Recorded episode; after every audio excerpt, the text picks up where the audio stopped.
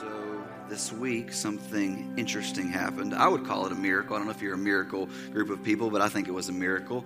Uh, this week, uh, the Duke Blue Devils somehow, some way, squirreled their way to a win against the Carolina Tar Heels.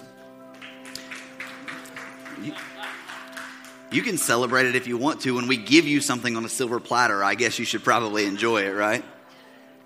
But I, uh, I bet somebody earlier, uh, earlier in the year that when Carolina played Duke, that if Duke uh, happened to win, that I would wear this during a sermon on Sunday morning. and I am a man of my word. I am going to wear this all sermon long. But I'm going to wear it right where the Duke Blue Devils belong. I'm going to put it right back here. Mm. That fits. Oh, that feels good. That fits right where, right where they should be. Yeah. Hey, let me. Uh, He's going to kill me. Let me. Uh, let me read to you guys a little bit of scripture in the book of Matthew, chapter 14 verse 14, the scripture says this When Jesus landed and saw a large crowd, he had compassion on them and healed their sick. As evening approached, the disciples came to him and said, This is a remote place, and it's already getting late. Send the crowds away so they can go to the villages and buy themselves some food. Jesus replied, They don't need to go away. You give them something to eat.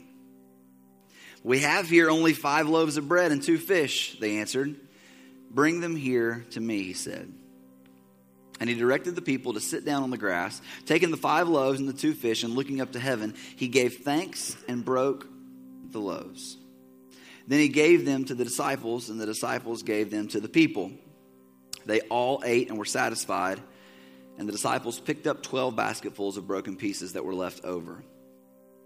The number of those who ate was about 5,000 men, besides women and children. This is an all too familiar story that you don't have to have been raised in church to know.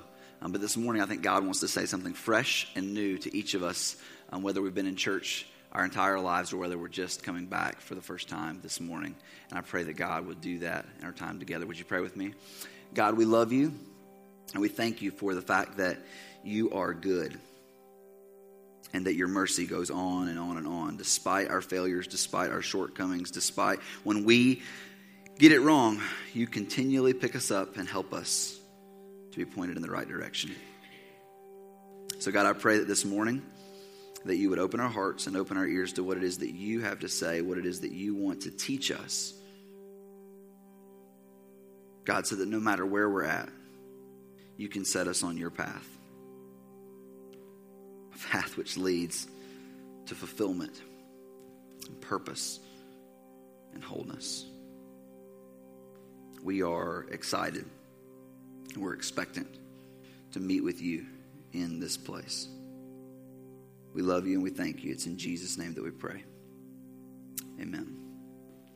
For those of you that don't know me, my name is Robbie, and I'm privileged to be one of the pastors here at Hope City Church. And uh, it's an honor and a privilege for me to be able to welcome you if you are a guest with us. If I haven't had the chance to meet you, I would love the opportunity to do that. I'm going to be hanging out in our lobby after the service is over. Please stop by, say hello. I'd love the chance to talk to you, get to know you, find out how you and your family ended up here at Hope City Church. But we are wrapping up a series this morning that we have been calling The Blessed Life. And this series is ultimately about how we navigate, manage, and ultimately share our resources. Now, here's what I'd like to do. I want to I want to navigate us back about 8 days ago. Does anybody remember what 8 days ago was? Anybody at all?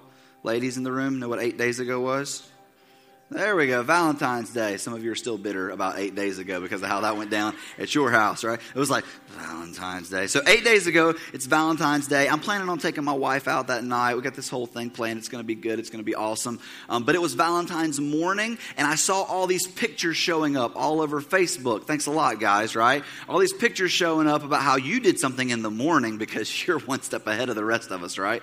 And so all these guys are putting out flowers and chocolates and balloons and all this stuff. And I I thought, well, I'm going to do something for my wife tonight. But in the meantime, what I can do is I can do something from the kids for her this morning, right? That's a sweet, nice thing to do. That's, that's a, a, loving, caring husband move. And so she actually has to run out. She has an errand to run. So she runs out. And while she is out running her errand, I say, I'm going to run to the store. Now, where our neighborhood is, um, it literally sits catacornered to two grocery stores. And so I literally can pull um, like a block out of my neighborhood and I'm at a grocery store. And so often our neighbors and I, we, will we'll kind of switch places and she'll watch our place and we'll watch their place if they've got to run to the grocery store. And our kids will play out in the front yard and do that kind of thing. Well, our kids were out playing and I said, I'm going to run to the store. I'm going to grab something for my wife. And she said, Yeah, no problem. I got the kids. No, no worries. And right before I got ready to get in the car, my three year old daughter, Callie, says, Daddy, I want to take a bath. To which I replied, okay, that's no problem. Yeah, go ahead. Caleb, go inside and cut her on the bath water. And then when, when, when, I know some of you are looking like, you're an idiot. You're the worst dad ever, right? But my neighbor was there. She was going to be keeping an eye on things. She was going to be able to come in the house and the whole deal. Go inside and run her some bath water upstairs in her bathtub. And then um, when, when I come back, I'll get her out. I'll dry her off. I'll do the whole deal, right? So started that thing got in the car, ran as quick as I could to the store, came back, came back in, and got ready to set up what I thought was going to be an awesome little Valentine's surprise for when my wife got home. You know, you got the, the, the balloons, and you got the flowers, and you got the card, and the kids are going to sign the card in their little funny handwriting. I thought it was going to be this awesome thing. But I walk in, and my son Carson greets me at the door. Now, he never greets me at the door because he's always preoccupied with something more important. Carson's always distracted very easily. However, this particular time, he greets me at the door and he says, Daddy, we got a river. Huh? There's a river in the kitchen. Now, our kitchen is downstairs, right? I, I run into the kitchen thinking that maybe he's cut on the sink and it's overflowed. And I look up and out of my can lights there is water pouring and, into a river right in the middle of my kitchen. And he says, Look, it's a waterfall too, right? And he's, he's, and I immediately, like, like Clark Kent turning into Superman, dude, I fly up the stairs and I get up there and I see my daughter and I see my son, Caleb and, and, and Callie, and they're both in the middle of the bathroom floor with towels and paper towels and toilet paper and they're trying to wipe up. And Caleb immediately goes, I stopped paying attention. I stopped paying attention. I'm so sorry. And I'm like freaking out. I want to kill my neighbor. I'm like, where is she at through this process? And apparently her kids had decided they wanted to go to their house and go inside. And so she just let my kids go inside. And so she had no idea that my daughter was going to be taking a bath. And they flooded the upstairs bathroom to the point that it was pouring through my kitchen. Now, for those of you who have ever experienced this before, you know the absolute terror that ensued at that moment. Not because there was going to be damage to the drywall, not because there was going to be damage to the floor, but because there was going to be damage to my head when my wife walked in the door, right? And so I immediately become just like them. I start grabbing towels and toilet paper and tissues, and I'm thinking, I can recover from this. I can recover from this. I know I can. And I get it all dried up. I get the kitchen dried up. I get the upstairs dried up. I get the flowers put out. I get the balloons put out. I get everything done. And so Samantha walks in the door and she comes in. She says, Oh, you got me some flowers. That's so sweet. Why is the kitchen dripping? And she looks behind her, and there's water continually pouring into, for the record, pouring into a cup because I'm smart. I wasn't going to let it keep pouring on the floor, right? Um,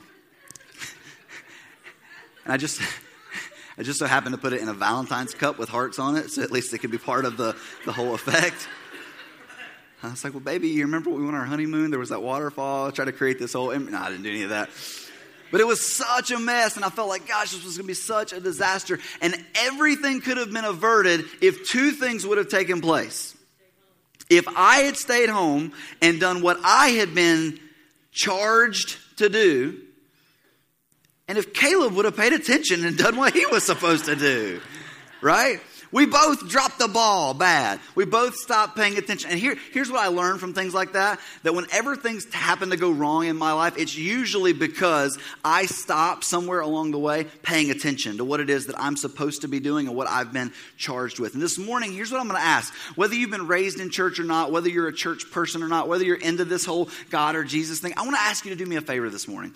I want to ask you just for about 20 minutes or so to just pay attention. I just want you to focus all your energy and your attention right up here in regards to your own life because whether you believe it or not, you've been given responsibility and you've been charged with something too. It's called your life. And this morning, if you would be careful to pay attention as we have a discussion about your life, you might be able to do the very thing that you've been charged to do and do it so much better than you had plans on doing it to begin with. But if you check out you said, This really isn't for me. This really isn't my kind of message. This really isn't what I signed up for. I just came because somebody invited me. This is really not my. If you do that, here's what's going to end up happening you're going to end up making a mess of something that you've been entrusted with, something you've been put in charge of, something you are responsible for, and it will be because you stopped paying attention.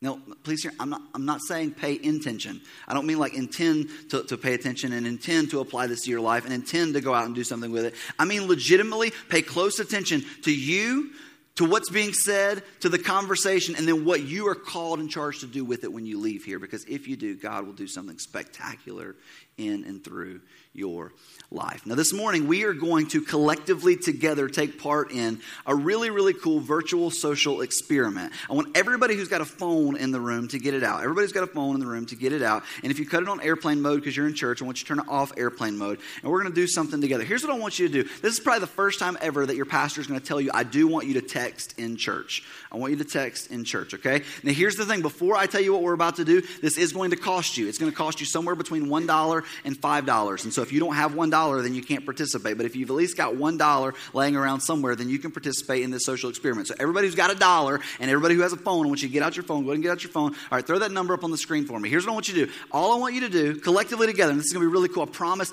Don't, don't just say, man, never mind. If you can take part, I really want you to take part because this is going to be awesome. You'll see what I'm talking about in just a few minutes. But here's what I want you to do I want you to text the number one, two, three, four, or five. Any of those numbers you pick, whichever number you pick will be what dollar amount this game is going to cost you. I want you to pick between 1 and 5, and I want you to text that individual number to this telephone number right here 980 255 5600. 980 255 5600. Now, I know for the next 10 minutes, none of you are going to be paying attention to anything I have to say because you're going to text this number. And when you text this number, it's going to reply to you and it's going to send you a link. And you're going to click that link. And if you're thinking, I don't have a smartphone, I can't click that link, you didn't tell me that I have a smartphone to play this game. I didn't think we were in 1998. Come on, get a smartphone. Let's go. Keep up with the times, people. 980 255 5600. Text that. It'll send you a link. Click the link. And all I want you to do is put your information in there. Put your information. And I don't, listen, I don't care if for the next five to 10 minutes you don't pay attention to me, but you can participate in this and do this. I want you to do it. It's going to be awesome. Trust me. 980 255 5600. And I want you to send the number one, two, three, four, or 5. And then go through the steps, go through the process, do what you've got to do. And if you've got to work your way through it, take your time, work your way through it. I want you to do that. It's going to be, it's going to be awesome because we're going to see what's going to happen when we collectively make the decision to do this together. Now, here's the deal a dollar doesn't cost us anything. A dollar doesn't hurt us at all. A dollar is not very much. And we're going to see that there's something pretty significant in the text that we're going to be looking at together this morning that's representative of that dollar. Something that's not very much, something that doesn't seem like it could make a big difference, something that, that really probably ultimately you couldn't do anything else really with.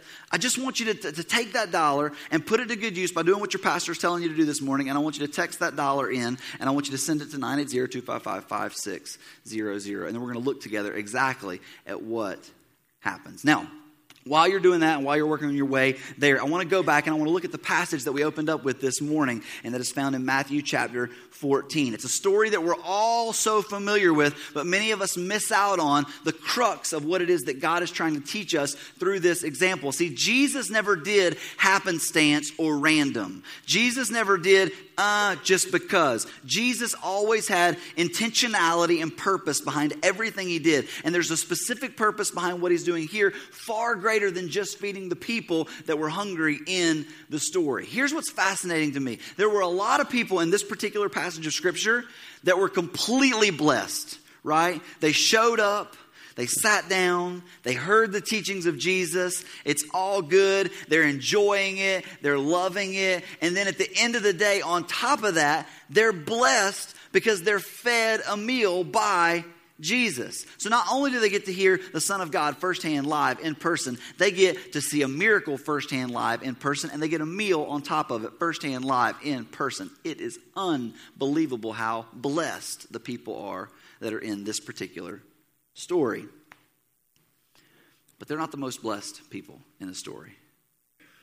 They're not the people experiencing the richest blessings in the story. There's another group of people that experience far greater blessings in the story than the recipients of the meal, than the crowd and the spectators who watched. You know who the most blessed people are in this story? It's the disciples. It's the guys who Jesus put to work. It's the guys who Jesus charged with doing something with what they had. And here's why they were the most blessed, and I'm going to explain it here in just a second. It's not because they were really good spectators. It's not because they were closest to the miracle. It's not because they were part of the crowd. It's not because they showed up every Sunday. It's not because they listened intently. It's not because they paid attention. It's not because while Jesus was teaching, they raised their hands in worship and sang out really loud. It's none of that. They were the most blessed in the story because they were the investors and they were the distributors. They were the investors and they were the distributors. Let me show you what I'm talking about. Verse 14 says, When Jesus landed and saw a large crowd, he had compassion on them, which Jesus tends to do. He is moved with compassion when he sees people who are desperate and needing a touch from him. He had compassion on them and healed their sick. As evening approached, the disciples came to him and said, This is a remote place. We're out in the middle of nowhere. And it's already getting late. Basically, he's saying, Look, dude, we're in the middle of Mount Pleasant. We got to get these people back to town, or else they're not going to be able to eat because everywhere around here closes at 5 o'clock, right? As evening approached, the disciples said, There's a remote place and it's getting late. Send the crowds away so they can go to the villages and buy themselves some food. And Jesus replied, What the flip is you boys' problem? That's the Robbie translation.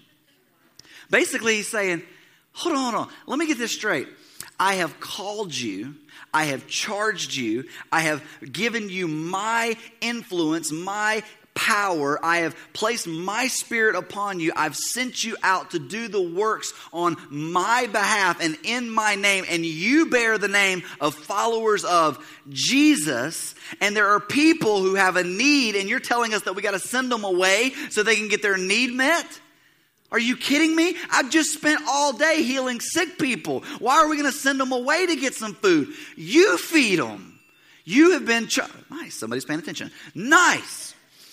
I love the fact that you guys are actually participating in this experiment. This is awesome. I'm watching you guys pull out your credit cards, your debit cards, doing your whole. It's, it's incredible. Jesus is saying, Jesus is saying, look, I've charged you, I've commissioned you, I've placed you, I've called you, I've empowered you to do unbelievable works on my behalf. Why in the world would you send them somewhere else to eat? You feed them. And they said, we have here only five loaves of bread and two fish, which they jacked from some kid. They stole his lunch just so they could have some food, right? They got five loaves of bread, they got two fish, and that's all they got to work with. And they're saying, Jesus, this is all we got. We got just enough that if we all split this up among us, we'll each get a crumb, we'll each get a morsel. We don't have much to give. Sound familiar? All too often, when we come into church and we hear that followers of Jesus are called to be the most generous people on the planet, that we're called to meet the needs of those around us, that we're called to make a difference in the world by being the hands and feet of Jesus, all too often, one of the first things that we say is, But we don't have enough. But we only got five loaves and two fishes. But I only make $8 an hour. And Jesus is saying, Since when? Did you who bear my name start making excuses for why you can't accomplish the very purposes that I've placed you in the world for? We only have five loaves and two fishes. The two words at the beginning of that sentence are the very words which empower you and enable you to do what I'm calling you to do. We have. You may only have five loaves and two fishes, but guess what? You have five loaves and two fishes. So I want you to do what I've called you to do with what you have, what you've been blessed with. We have here only five loaves of bread and two fish. And Jesus says, Bring them here to me. How many of you know that your stuff in your hands is just your stuff, but your hands in Jesus' hands is cause for a miracle in your life? All day, every day. When you take what you've got, when you take your five loaves and your two fish and you take that and you keep it for yourself, guess what you've got? A snack. But when you take your five loaves and your two fish and you put them in the hands of Jesus, you create a miracle for you and for everybody else in proximity to you. He says, Bring them here to me. And he directed the people to sit down on the grass. And taking the five loaves and the two fish and looking up to heaven, he gave thanks and began breaking the loaves. First thing I want you to notice the disciples were investors. Write that down. Taking notes, you should write this down. The disciples were investors. They took what was given to them. They took what they'd been charged with. That was just five loaves of bread and two fish. It wasn't much. They didn't have a lot to work with, but they took what little bit they had to work with. And they decided they were going to invest it. You can keep what you have. You can keep everything you have. And for many of us in this world, what we try to do all too often is get to a place where we've got enough. And then when we've got enough, we want to hang on to what we've got. We want to keep what we've got. We don't want to give anything else to anybody else of what we've got because what we've got is just enough for us. Right? Does that make sense? Five loaves, two fish. It's all I've got, and it's only enough for me. And when you keep what you've got, all you'll ever have is what you've got. But the disciples, became investors. They, they realized the value of putting what they had in the hands of Jesus so that he could bless what they had, multiply what they had for the sake, watch this, of blessing others. See, all too often when we talk about blessings and we talk about giving and we talk about resources and we talk about multiplying, we think that if we give, that God will give us more. And that's how we get more is to give more so that we can get more. And if we try to get more, guess what? We're going to be missing out on the very reason that we're giving in the first place. Because God doesn't want us to invest so that He can just bless us. He wants us to invest in His work and in His kingdom so that He can use us to be a blessing to everybody around us. They became investors. And then look what happened next. He gave them back to the disciples. See, they gave, and look what Jesus did. Here you go. Me give it back to you. He gave it back to the disciples. And the disciples gave them to the people. Second thing I want you to notice is they weren't just investors, they were also distributors. They were distributors.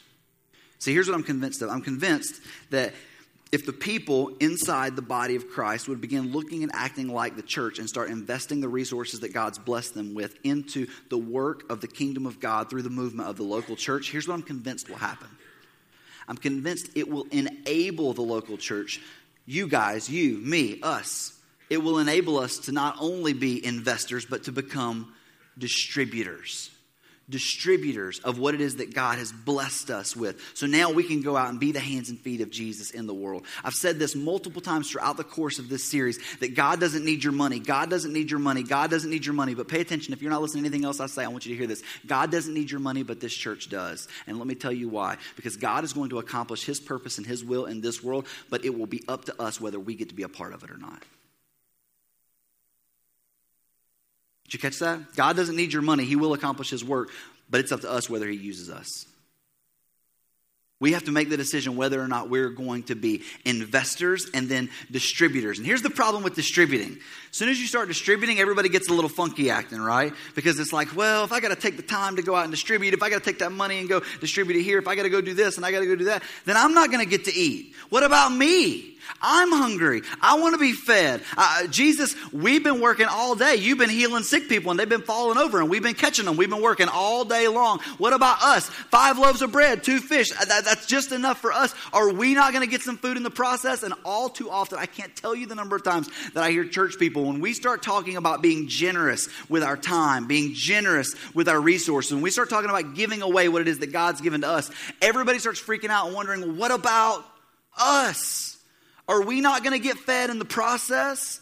If I serve every Sunday, I'm not going to get to sit and enjoy the Word of God. If I, if I give, then I'm not going to be able to enjoy what I've got at my house and enjoy that, ca- that brand new cable box and that brand new TV and that brand new car. I'm not going to be able to enjoy my stuff. If I give, give, give, what about me?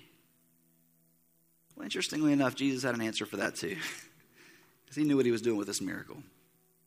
He says, I want you to invest what you've been given.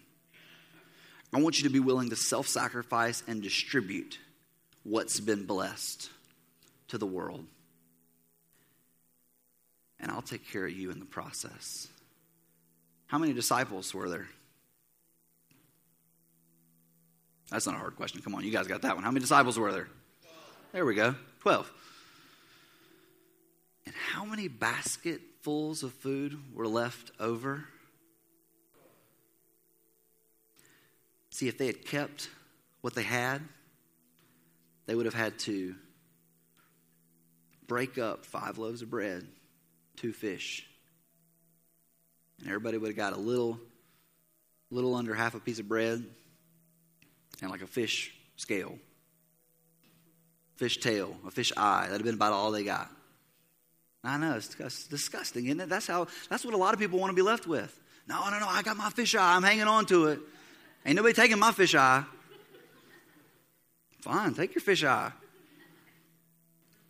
Jesus is saying, I got a whole basket full of bread and fish that I'm trying to give you, and I'm waiting on you to start becoming an investor and a distributor of my blessings. Did you catch that? God's desire for you and for me as part of His church is to invest what He has blessed us with so that He can pour out more blessings on us. So that we can then take the blessings that He's poured out on us and distribute them in the world to accomplish His purpose. And then all of a sudden, holy cow, we are being the hands and feet of Jesus in our communities, in our schools, in our workplaces, where we party, where we hang out. All of a sudden, we start looking, sounding, acting, feeling a lot like Jesus. But it doesn't happen if you hang on to your five loaves and you hang on to your your two fish. Now, I know this sounds, listen, I, I, I know this sounds like I got an agenda. It's because I do. I know this sounds like that I'm, I'm a pastor and I'm just trying to get your money. And I am. But here's what you need to hear me say it's not for my sake. It's not for this organization's sake. It's not for this building's sake. It's not for our staff's sake. It's for Jesus' sake. And if I'm going to use my used car salesman abilities to do anything, it's going to try to implore you to start living and acting and looking and living like Jesus. Because when you do, we begin to change the world. And I make no apologies for it. I just know, and I know, I know the money subject rubs people the wrong way. And you say, ah, couldn't you talk about grace? Couldn't you talk about Jesus? Couldn't you talk about like loving people? Couldn't you talk about something that, that I, I was good with all that stuff, but you got to start digging into my pocketbook now. Now I think that you're after something. I am. I'm after your money. You know why? Because the scripture says this where your treasure is, that's where your heart's at. God doesn't care about your money. The only reason He cares about your money is because He knows that that's where your heart is. God cares about your heart. So this church cares about your heart. And the only way we can get to your heart is if we learn to let go of our wallet. If we learn to start prioritizing putting God and His kingdom first in our budgets, in our finances if we start saying, you know what, we're going to invest the first, whatever percentage that is for you, if it's 5%, 10%, 15%, we're going to start investing that into God's kingdom because we want Him to entrust us with more so that we can become a blessing to the people that He's placed into our lives. As long as you hang on to what you've got, you'll never get that opportunity. And let me prove it to you. In the book of Malachi, Malachi chapter 3, verse 10. Is a really, really popular verse that's used a lot by pastors whenever we talk about resources and giving. But I want to make sure that you see something in here that maybe you've never seen before. Malachi chapter 3, verse 10. It says, Bring the whole tithe into the storehouse. That is investment. That's us being investors into God's work, into the storehouse, into the church house, into the work that God's doing through the movement of the local church. Bring the whole tithe into the storehouse, that there may be food in my house. Do you think God needs food in his house? Do you think God's going to go hungry if you don't bring food into his house? No. What is the purpose for there being food in the storehouse? So that it can be distributed. See, this passage says, bring the whole tithe into the storehouse. Bring what you've got in investment so that there can be food here to distribute, going out, distribution. And then this is fascinating because this is the one, one time in Scripture that God asks us to do this. Watch this. Test me in this. There's passages all over the Bible which talk about not testing God, not pushing God. But in this one area, God says, Test me. And you know why God says, Test me in this one area? Because this is the one area that's going to be hardest for you to get a hold of. This is going to be the one area that's going to be hardest for you to wrap your mind around and realize and start believing in. And so God says, You don't believe me? Fine. Try it. Test me in this, says the Lord Almighty. And watch this. And see if I will not throw open the floodgates of heaven and pour out so much blessing that you will not have room enough for it. Sound familiar? Twelve basketfuls left over. Now, a lot of guys read this passage and they say, if you'll just give your money, if you'll just give us that credit card number, if you'll just do that, if you'll just, then God's going to put a check in your mail for seven times the amount. I'm believing for seven times. Okay, keep believing for seven times. I'm going to go get a job. Hopefully, my check will come in the mail. Right? That's not what this verse is saying. This verse is saying if you will invest into God's work in His kingdom, so that God's work can be distributed and you can self sacrificially help be a distributor of His blessings. That He will keep pouring out blessing after blessing after blessing for you to go out and distribute, distribute, distribute, distribute. God furthers our influence. God grants us new relationships. God pours out his blessings on our marriages. God pours out his blessings on our homes. God's, God begins to do unbelievable things in every part of our life when we begin to get this one thing right say, man, my marriage is falling apart, my house is falling apart, my relationships are falling apart, nobody will listen to me. I would just pose the question, and I don't mean to sound churchy or cliche. I just want to ask the question Are you investing in God's kingdom financially? Because if you're not, here's what that means that God doesn't really have your heart. And if God doesn't really have your heart, then He can't bless those other things because those things you're still holding on to. God wants your resources so that He can take your heart and then pour out blessings on you that you could have never poured out for yourself. Chad, you in the room? Can you bring me up that piece of paper real quick? Bring me up what you got. I'm going to show you guys something. This is pretty cool. So, for those of you that took part in our little text messaging experiment a minute ago, here go. I'm right here. I'm right here. Okay, cool. Oh, awesome. Cool. Let me tell you something that's awesome. Do you guys realize that at the beginning of this service, you guys sent a text message in with numbers, very simple, small numbers. Numbers that honestly, you couldn't even get a drink for at a gas station. If you wanted to go over here to this gas station, you wanted to buy a bottle of water, it would have cost you a little bit more than a dollar. It would have cost you a little bit more than just that simple number that you sent in via text message. But do you realize because of what you did a few minutes ago, that we were able to provide clean drinking water to a family in Kenya. Actually, not a family, five, based on the five families in Kenya for the rest of their lives. For the rest of their lives. You provided clean drinking water for five families in a village in Kenya through an organization that we partner with all the time around here called Compassion International because you simply texted in small dollar amounts, but those small dollar amounts that were investments into the storehouse allowed us to become distributors of the work that God wanted us to do in the world. And because of that, you may have had to skip out on a bottle of water from the gas station, but we gave clean drinking water to five families this morning in this service alone.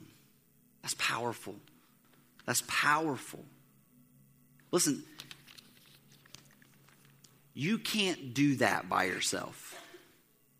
Sure, you can take and, and, and you can save the money and you can go and provide clean drinking water for five families, but it's going to take a lot of work and a lot of effort and a lot of saving.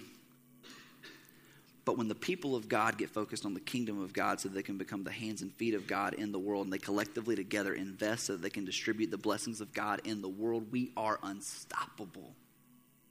And it's so much more powerful.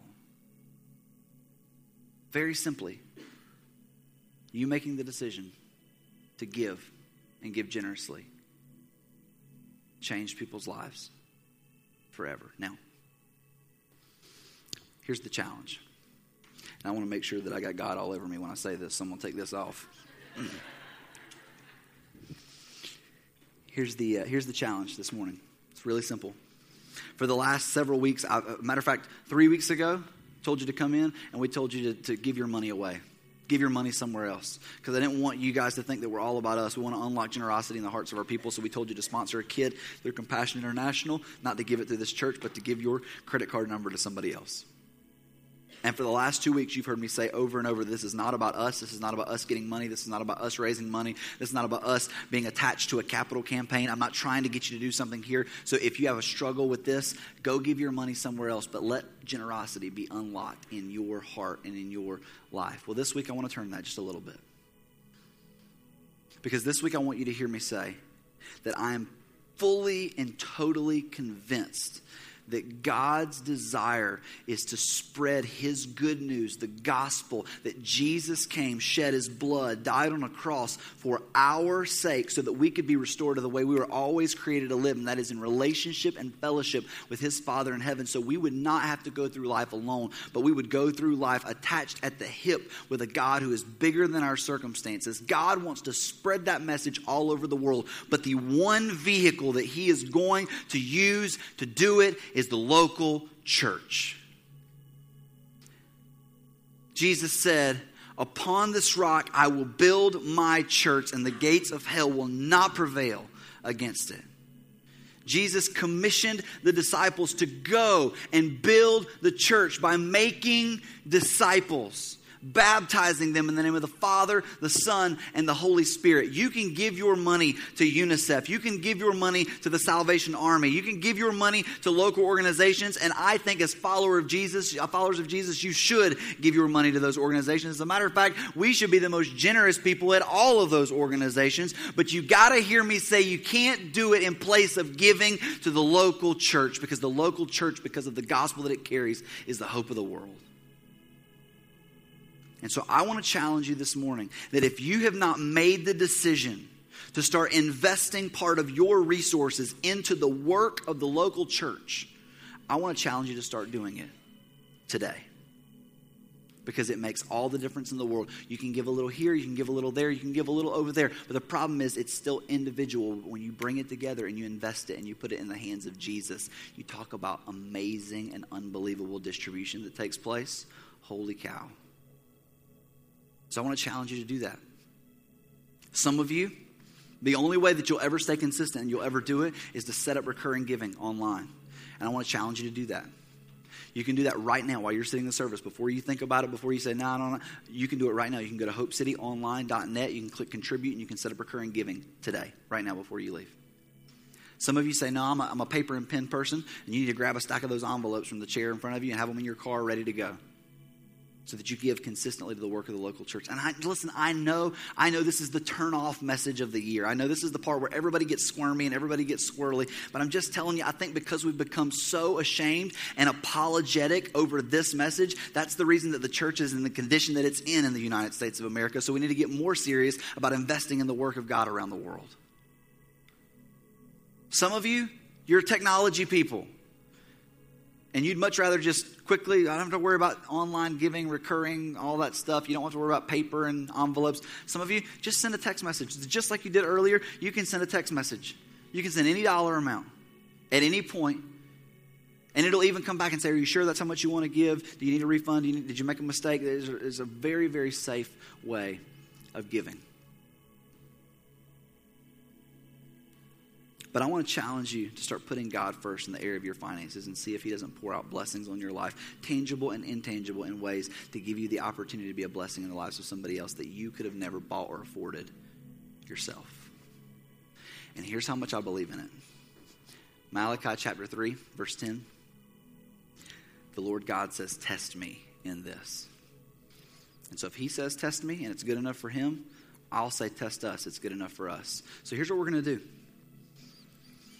If you make the decision today that you're going to start putting God first in the area of your finances and you're going to start giving generously to his work around the world and you're going to trust him with your economy rather than trusting in your own economy.